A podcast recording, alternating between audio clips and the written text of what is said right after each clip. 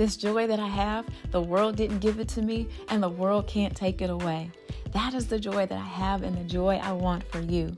That is the joy that God desires for you too.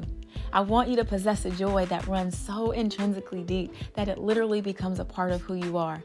Because when that happens, there is nothing that can occur in your life or happen to you that can diminish or take the joy of the Lord away from you. Let's pray together. God, I just want to take time to say thank you. Thank you for your love, your grace, and your goodness. Thank you for giving me the ability to laugh and smile at a time when the goodness the world gives and reflects is completely contrary to you. Thank you because everything I need is in you. Your joy has filled my heart and it is overflowing. Happiness is but a fleeting moment attached to experiences, people, and material things. God, I've discovered that your joy is the essence and epitome of true contentment and it soothes my soul. The well of your joy never runs out, nor is it diminished or determined by circumstance. I never knew you could give me such contentment and confidence, no matter the station or direction of my life. You refresh my soul every day. And I am so grateful that you are in control of every single detail of my life. God, there is no area of my life where you are unconcerned. There is no detail, great or small, that is left unattended by you. I am excited about life, and there is no quarantine or calamity that can diminish the hope you've given me for my present life and my future. I can face any situation with a laugh and a smile because my joy comes from you.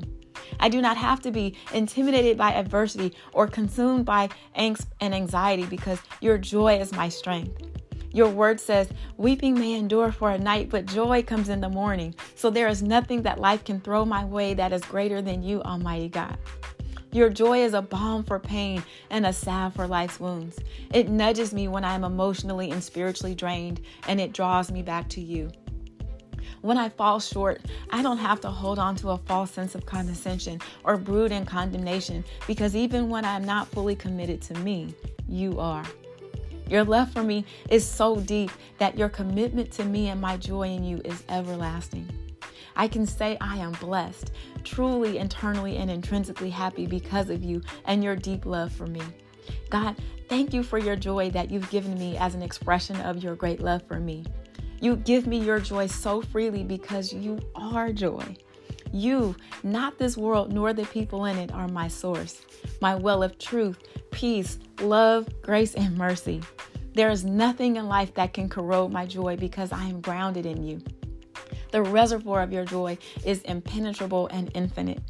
I'm grateful for the heavenly hope and promise of life eternal, yet I rejoice in the hope and promises you've given me today.